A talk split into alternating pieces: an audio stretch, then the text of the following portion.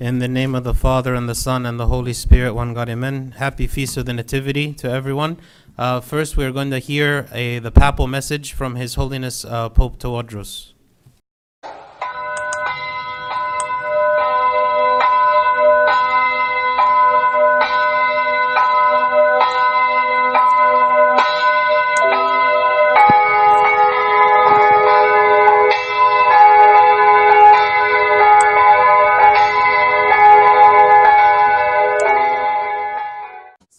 والابن والروح القدس الإله الواحد آمين أهنئكم أيها الأحباء بهذا العام الجديد 2020 وأيضا بعيد الميلاد المجيد الذي نستقبل فيه ميلاد ربنا يسوع المسيح متجسدا من أجل خلاص كل البشر. أهنئ كل الأحباء في كل الإبرشيات والكنائس القبطية الأرثوذكسية عبر العالم. أهنئ كل الآباء المطارنة والآباء الأساقفة والآباء الكهنة والشمامسة والأراخنة وكل الشعب القبطي وأيضا أهنئ الشباب والأطفال والصغار والكبار وأرجو لكم دائما عيدا سعيدا. في عيد الميلاد المجيد آه هذا العيد الذي نحتفل به كل عام ويرتبط بالسنة التي نعيش فيها أنها سنة ميلادية وفيه نتذكر قصص كثيرة ولكن من مشاهد الميلاد أن المجوس الذين قدموا من الشرق قدموا ثلاث هدايا.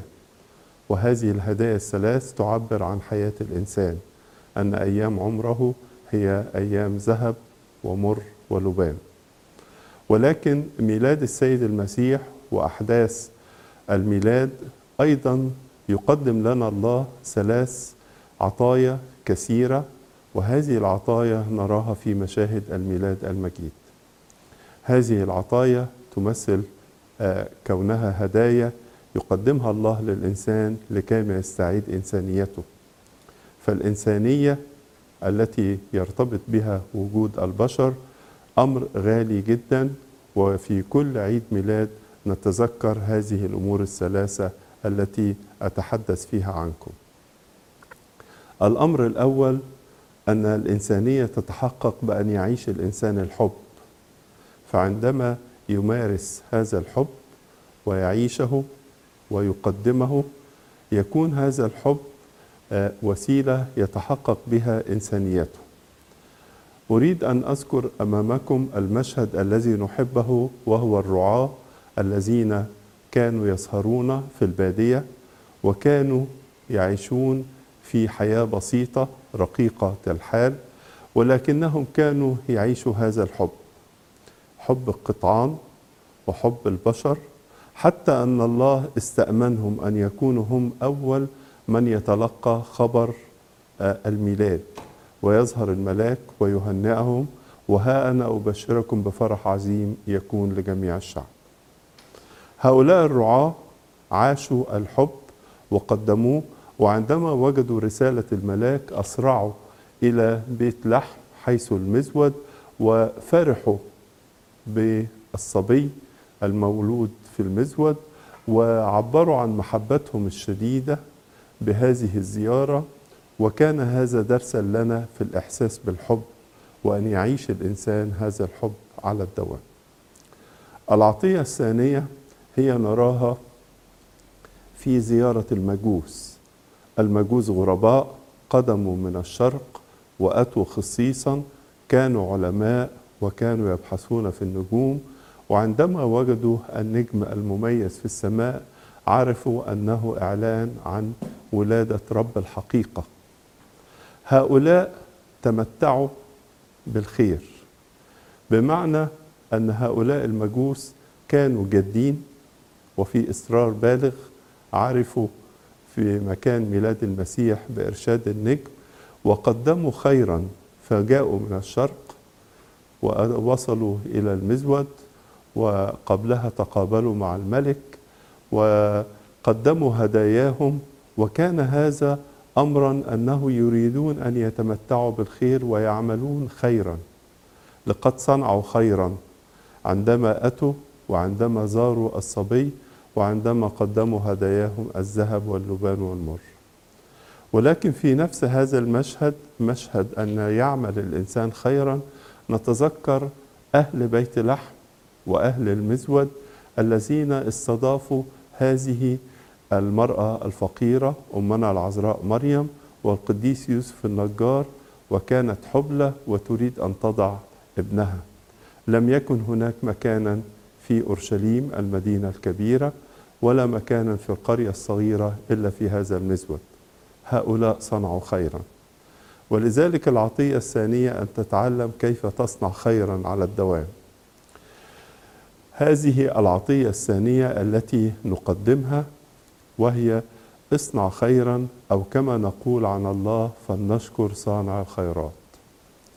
العطية الثالثة التي نشعر بها وهي تذوق تذوق الجمال. ميلاد السيد المسيح مشهد جميل ولكن أجمل ما فيه كان غوقة الملائكة التي ظهرت في السماء وغنت وأنشدت وقالت المجد لله في الأعالي وعلى الأرض السلام وبالناس المسر آه كان هذا النشيد وهذا التعبير المفرح كان تعبيرا عن الجمال فالجمال هو صفة قوية يتذوقها الإنسان الذي يعيش مع الله. علمنا الجمال في ميلاده وعلمنا أن نتذوق الجمال وأن نقدم كل شيء جميلا فالطبيعة جميلة وما نأكله من ثمار الأرض جميل وما نعاينه في الفلك نهارا وليلا هو جميل وما نعيشه في فصول السنة امتدادا من الشتاء إلى الربيع إلى الصيف إلى الخريف هي أيام جميلة. وأيام حياة الإنسان بصفة عامة هي أيام جميلة وعطية من الله. هذه الثلاث عطايا عيش بالحب وتمتع بالخير وتذوق الجمال. هذه العطايا الثلاثة هي التي نعاينها في قصة الميلاد. الميلاد بداية جديدة والميلاد فرحة جديدة والميلاد رسالة جديدة لكل إنسان يبدأ بها عام جديد يمجد فيها الله. أنا أهنئكم جميعا بهذه الأيام السعيدة وأهنئكم بالميلاد المجيد وأقدم كل المحبة وكل التحية لكل أحبائنا في كل مكان في العالم. أرسل لكم هذه الرسالة من أرض مصر ومن الكنيسة القبطية الأرثوذكسية الكنيسة الأم التي ترسل المحبة بكل الآباء في المجمع المقدس وكل الآباء في كل الكنائس القبطية هنا على أرض مصر. وأيضا أرسل لكم تحيات التاريخ الطويل التي نعيشها وتمتد إلى كل كنائسنا في كل مكان في العالم. ربنا يكون وياكم وهابي نيو يير وميري كريسماس.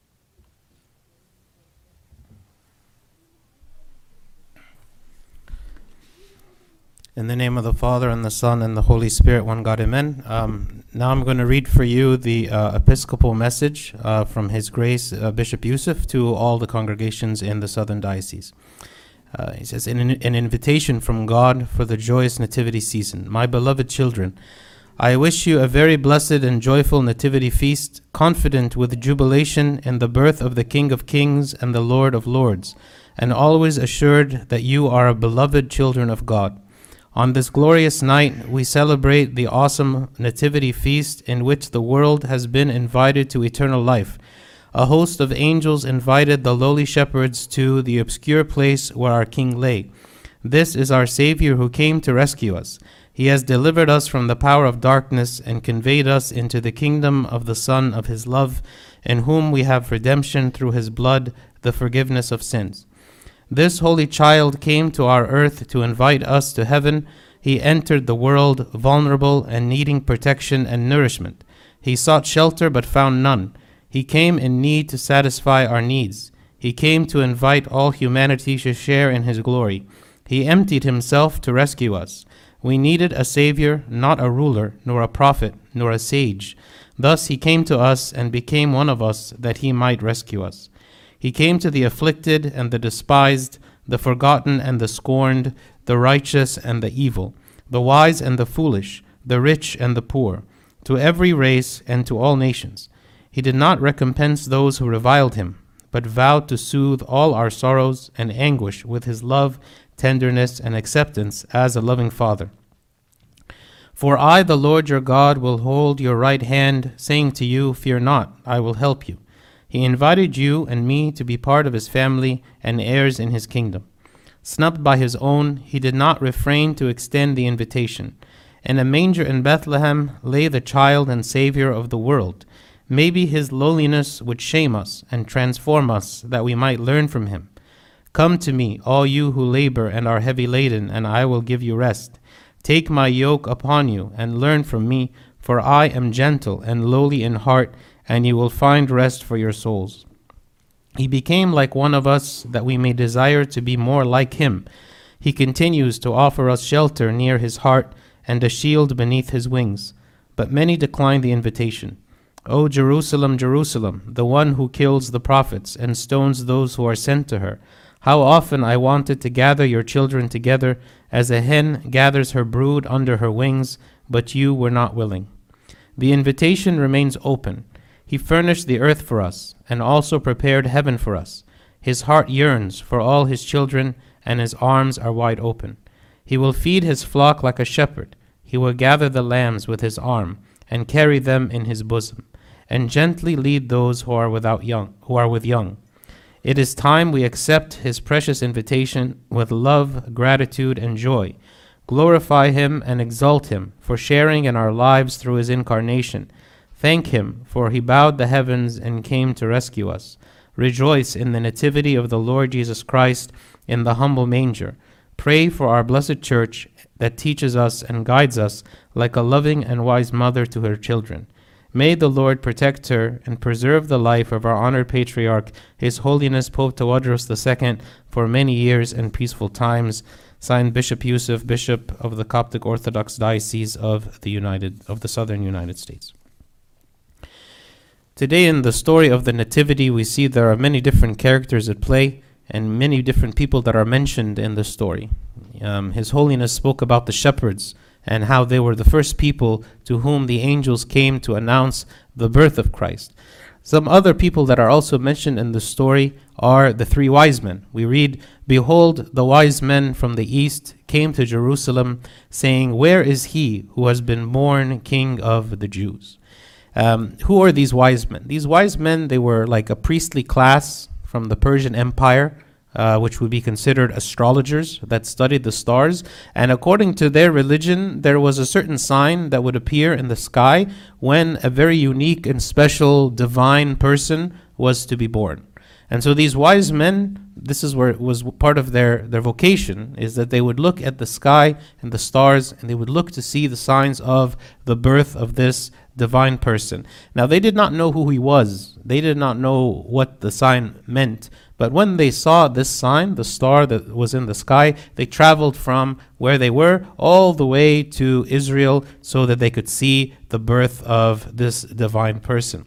But if you look at the lives of the wise men, the actions of the wise men, what the wise men actually did and what they had to do in order to leave their home and to travel such a long distance from Persia all the way to come to Israel, we learned that it wasn't just, they were not just wise because they were astrologers or they could read the signs of the stars, but they were wise in the way that they approached life. They were wise in, in the decisions that they made. And so we want to speak a little bit about what made these wise men so wise, as we refer to them as being wise.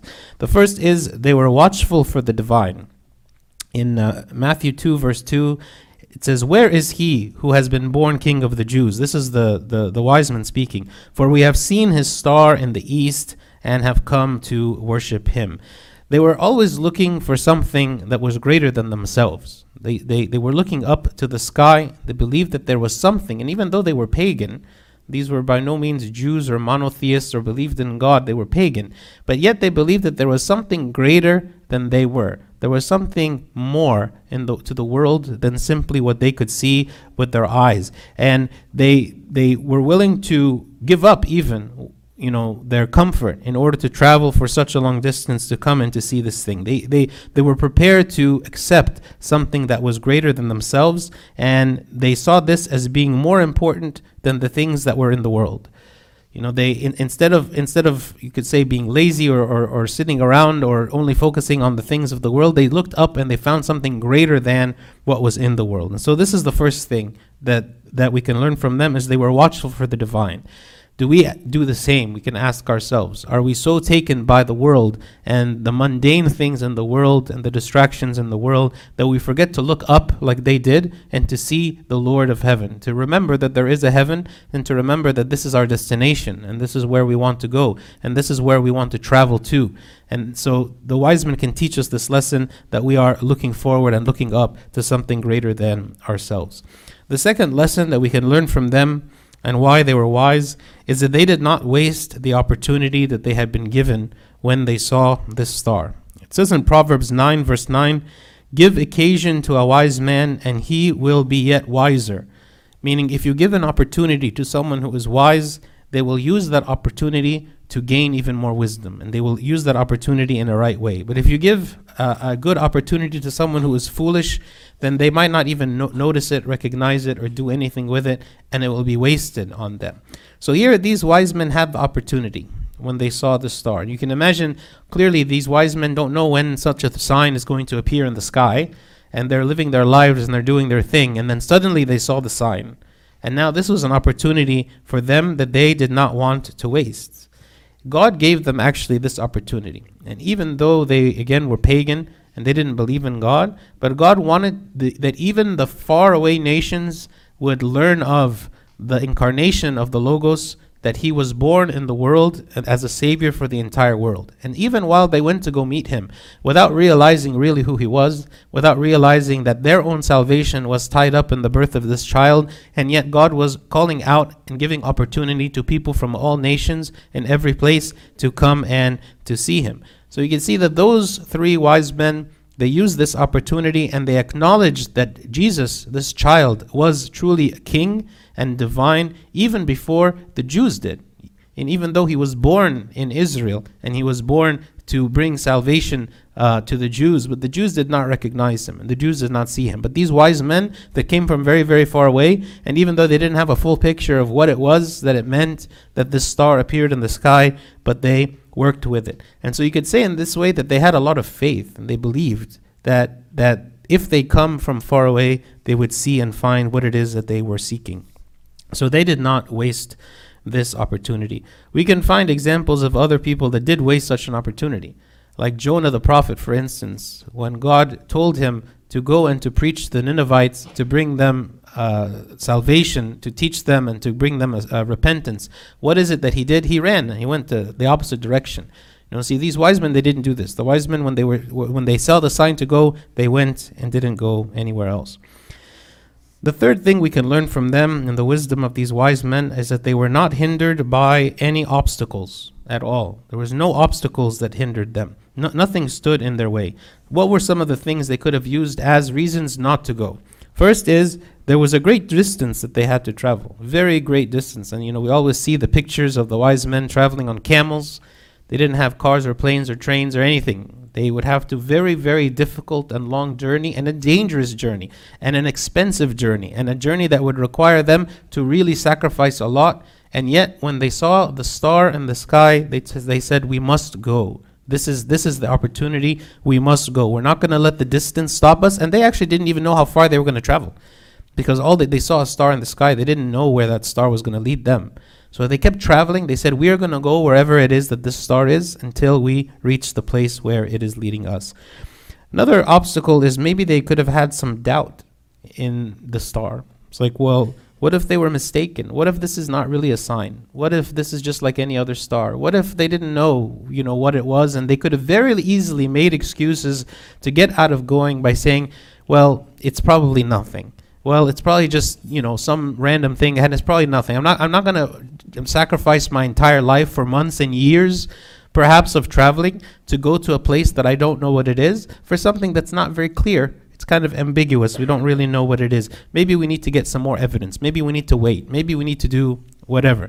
And a lot of times when we want to get out of doing something that we know we should do, we bring these excuses. And we can justify ourselves with these excuses. And maybe anyone looking at them in that situation wouldn't really have blamed them for seeing such a sign in the sky and not doing anything about it right away. Said, well, there's a lot of there's a lot of things it could be. Maybe you maybe you should do some more research. Maybe you should, you know, find out more about what it is or wait. But they didn't do that. They said, you know, we saw the sign. We believe that this sign is the sign of something divine happening, a person divine. We're going to go.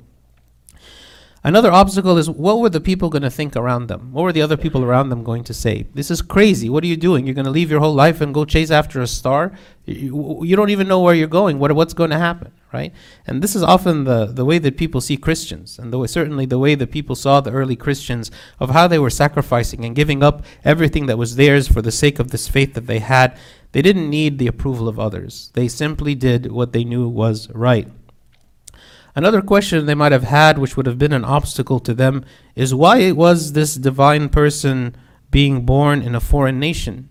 Why wasn't he born among us? Actually, they're the ones who are the astrologers. They're the ones that they believe they can see all of these signs. Why would the foreign? Why would this divine person be born somewhere else? And maybe again doubt that this was the case, but they they did not doubt. It reminds us of um, one of the parables of Christ uh, said, which was the parable of the Great Supper. In this parable of the Great Supper, there was a man who, who held a, a, gigantic banquet, and he invited all kinds of people to come to this banquet. But every single person that was invited made, made, made an excuse so that they did not have to come. We read about this in Luke chapter 14. It says, But they all with one accord began to make excuses. The first said to him, I have bought a piece of ground, and I must go and see it. I ask you to have me excused. And another said, I have bought five yoke of oxen, and I am going to test them. I ask you to have me excused. Still another said, I have married a wife, and therefore I cannot come. And so, oftentimes we make excuses like this. Whenever we receive from God that conviction inside of us, the conviction of the Holy Spirit that is telling us, you need to do something, or you need to stop doing something, or you need to repent from a sin, or you need to change your lifestyle, or you need to do whatever it is. How do we respond to that feeling in us? How do we respond to the Holy Spirit in us? Do we do we respond with immediate obedience? Or do we make excuses like these people who were called to this great banquet that found every manner of reason not to respond to the call, but instead to justify themselves for remaining and doing what it is that they wanted to do? Certainly, the wise men did not do this. They were wise because they responded immediately and they didn't allow any of the legitimate obstacles in their way to stop them from going. A fourth reason that they were wise and we can learn from them is that they did not delay. They acted in a very timely way. They did not wait. Okay? They acted quickly and because of this they benefited. If you can imagine that these wise men that maybe they see the sign and then after a few months they say, "You know what? Uh, maybe we should go or or or maybe even more than that. Maybe then now we should go. And they, they didn't respond right away. They said, okay, we're gonna wait, wait, wait, wait, wait, and then only eventually we're gonna respond. But this sometimes can can cause a lot of problems because what if they had missed this opportunity? What if they had missed the time that they would have had to go? And at that point, actually, the Christ child wouldn't even be there, because we know when Christ was uh, two years old that his parents they took him where they took him to Egypt so, what if the time that they had in order to go and see Christ was only limited, and by the time they got there, he would have been gone? Right? So, oftentimes we are given opportunities in our life, but that we will only benefit from when we respond immediately. We see this kind of immediate obedience that some of God's servants had in the scripture. One example that comes to mind is Abraham. When Abraham was told by God that he should sacrifice his son, son Isaac, Again, Abraham would have had every reason to delay, every reason to procrastinate, every reason to try to find out if this was really God's will, every reason to complain, every reason to, to kind of avoid this in whatever way. Or even if he doesn't tell God, no, I'm not going to do this, but he said, okay, I'll do it in a week, I'll do it in a month, I'll do it eventually. But actually, we read about him, it says, So Abraham rose early in the morning and saddled his donkey and took two of his young men with him and Isaac his son, and he split the wood for the burnt offering and arose and went to the place which God had told him. And even as he was doing all these things, he hated them and he didn't want to do them. And this was against his desire to do them. And yet he did it and he did it quickly because this is what God had told him. And in the end, we see the wisdom of God in it and that we know that he didn't allow his son to be uh, sacrificed, but instead he said, Because you have trusted me and because you have offered your only son to me, then I will bless you. And he prevented him from sacrificing him. So sometimes God wants to test us and see how quickly are we going to respond. How quickly, when I see a sign, and uh, by a sign I mean when I feel God is convicting me of something, how, how quickly am I going to respond? Am I going to respond immediately and benefit? Or maybe am I going to delay until the opportunity is gone? I do not have the ability to benefit. The fifth characteristic of uh, the wise men that we can learn from is that they were not offended by the poverty of the king. We read about him being put in the manger in Luke chapter 2, and it says, And she brought forth her firstborn son, and wrapped him in swaddling cloths, and laid him in a manger, because there was no room for them in the inn. Can you imagine that after all this time of traveling, and that you are expecting to see some divine person, some powerful person, some some some person who is like like no other person that's ever ever having been born on the earth, and you think of him like all the imagination that they would have had on their long travel, thinking, I wonder who he's gonna be, I wonder what he's gonna be like, and maybe all these images, you know, that we, we, we think of someone who's extremely powerful. And then by the time they get there, they found this baby, right, and his poor family, and with nothing grandiose and nothing great, nothing rich, and they're just like anybody else. And maybe you could say even they were below average in in in in their wealth or in their power and their prestige. And they came to him and they said, "You know, this is the one. This is the one that we're going to worship. This is the one that we're going to offer gifts to." Can you imagine? Maybe if we were in their place, we would be very disappointed at what we found because it's going to be nothing like what we expected. And this is one of the reasons, actually, that all of the Jews collectively didn't recognize Jesus as the Messiah. Even uh, later on, when they found out that he was from the city of Nazareth, Nathanael, he said, Can anything good come out of Nazareth? How could the Messiah come from Nazareth? That's not even possible. We read actually about this in Isaiah 53, which is a prophecy of the coming of the Messiah and what, what he will look like to us what he will appear like to us, how we are going to judge his appearance in our own way, in our own human perspective. And it says what? He has no form or comeliness. And when we see him, there is no beauty that we should desire him. He is despised and rejected by men, a man of sorrows and acquainted with grief. And we hid, as it were, our faces from him. He was despised, and we did not esteem him. And this is the reason that the people missed him because they were expecting a very powerful figure. They were expecting a person that was great, a person who they could trust, they could get behind, that will be a defender to them from a very like physical military type perspective, that he would defend them. Little did they understand who he really was. Okay? And he actually allowed himself to die at the hands of those who are weaker than him. Those creation that he created, he allowed them to kill him. Right? So when these wise men were to come to such a to such a scene, and to see this child this way.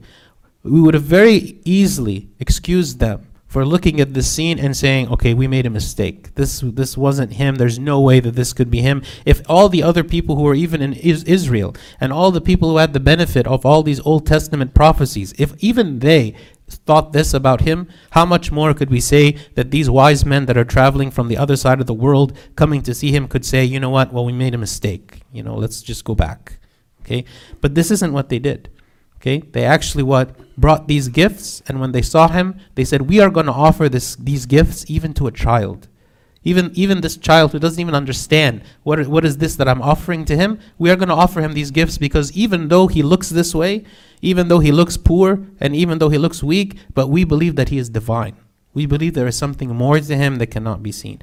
And this is so important for us in our faith is that we believe in the power of God even when the, the situation around us feels out of control. and feels like, where is he? Where is the God of power? Why is it this, if this God is so powerful, why is he not doing something? Why is he not acting? Why is he not changing something? Well, only you have to look at his own life. He didn't change his own life. He allowed himself to go through suffering. He allowed himself to be poor. He allowed himself to do this. So when we go through these things, this is not any reason to believe that God is not present. But maybe there is a greater purpose. Maybe there's a greater reason why God allows us to experience these things just as He Himself experienced and allowed Himself to experience them. So, one great thing we learn they were not offended by the poverty of the king, they were not offended by the suffering in the world. They were not offended because they believed and the faith they had was stronger than what their senses told them. They believed that this child was divine, was the Lord, and they worshiped Him and they brought Him gifts. The sixth characteristic that we learn from them and the wisdom that they had was that they did not come empty handed. They came bearing gifts. They, they came offering some sacrifice. And it says, When they had opened their treasures, they presented gifts to him gold, frankincense, and myrrh. And these were expensive gifts. And they traveled with these gifts for a very, very long time, having already resolved to give them him these gifts when they arrived. They offered this sacrifice as a part of their worship.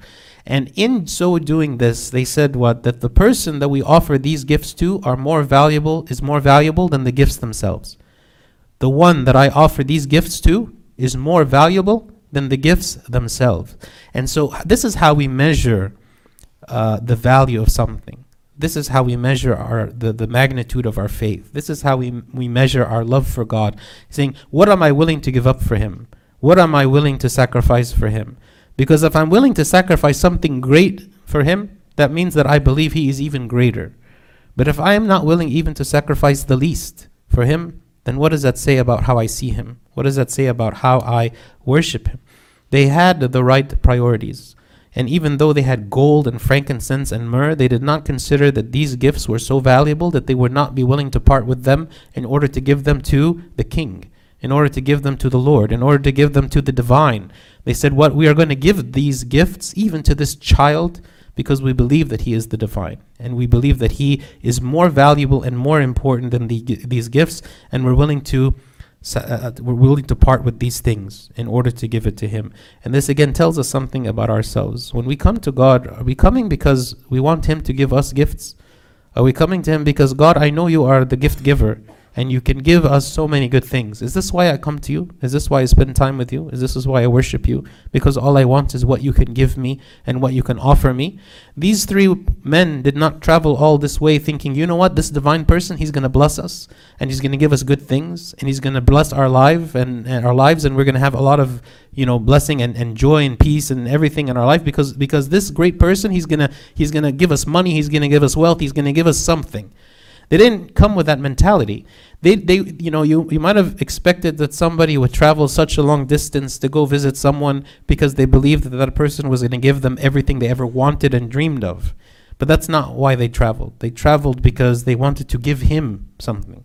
Because they that's how much they revered him. That's how much they saw him as great. Because we want to offer to you not we want you to offer to us. So they did not come empty-handed. And again, this is a part of our worship. When we say we are offering worship to God, is it just words that we offer? Or are we actually willing to offer ourselves?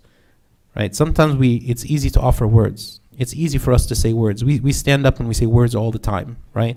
But God is saying, I don't just, I'm not interested in your words, right? I want your hearts. I want you. I want all of you. I want you yourself to offer yourself to me and then in this offering, and when you offer yourself to me, this is when I can work with you. This is when I can give you beyond your dreams and imaginations. This is when I will make you to be a great person.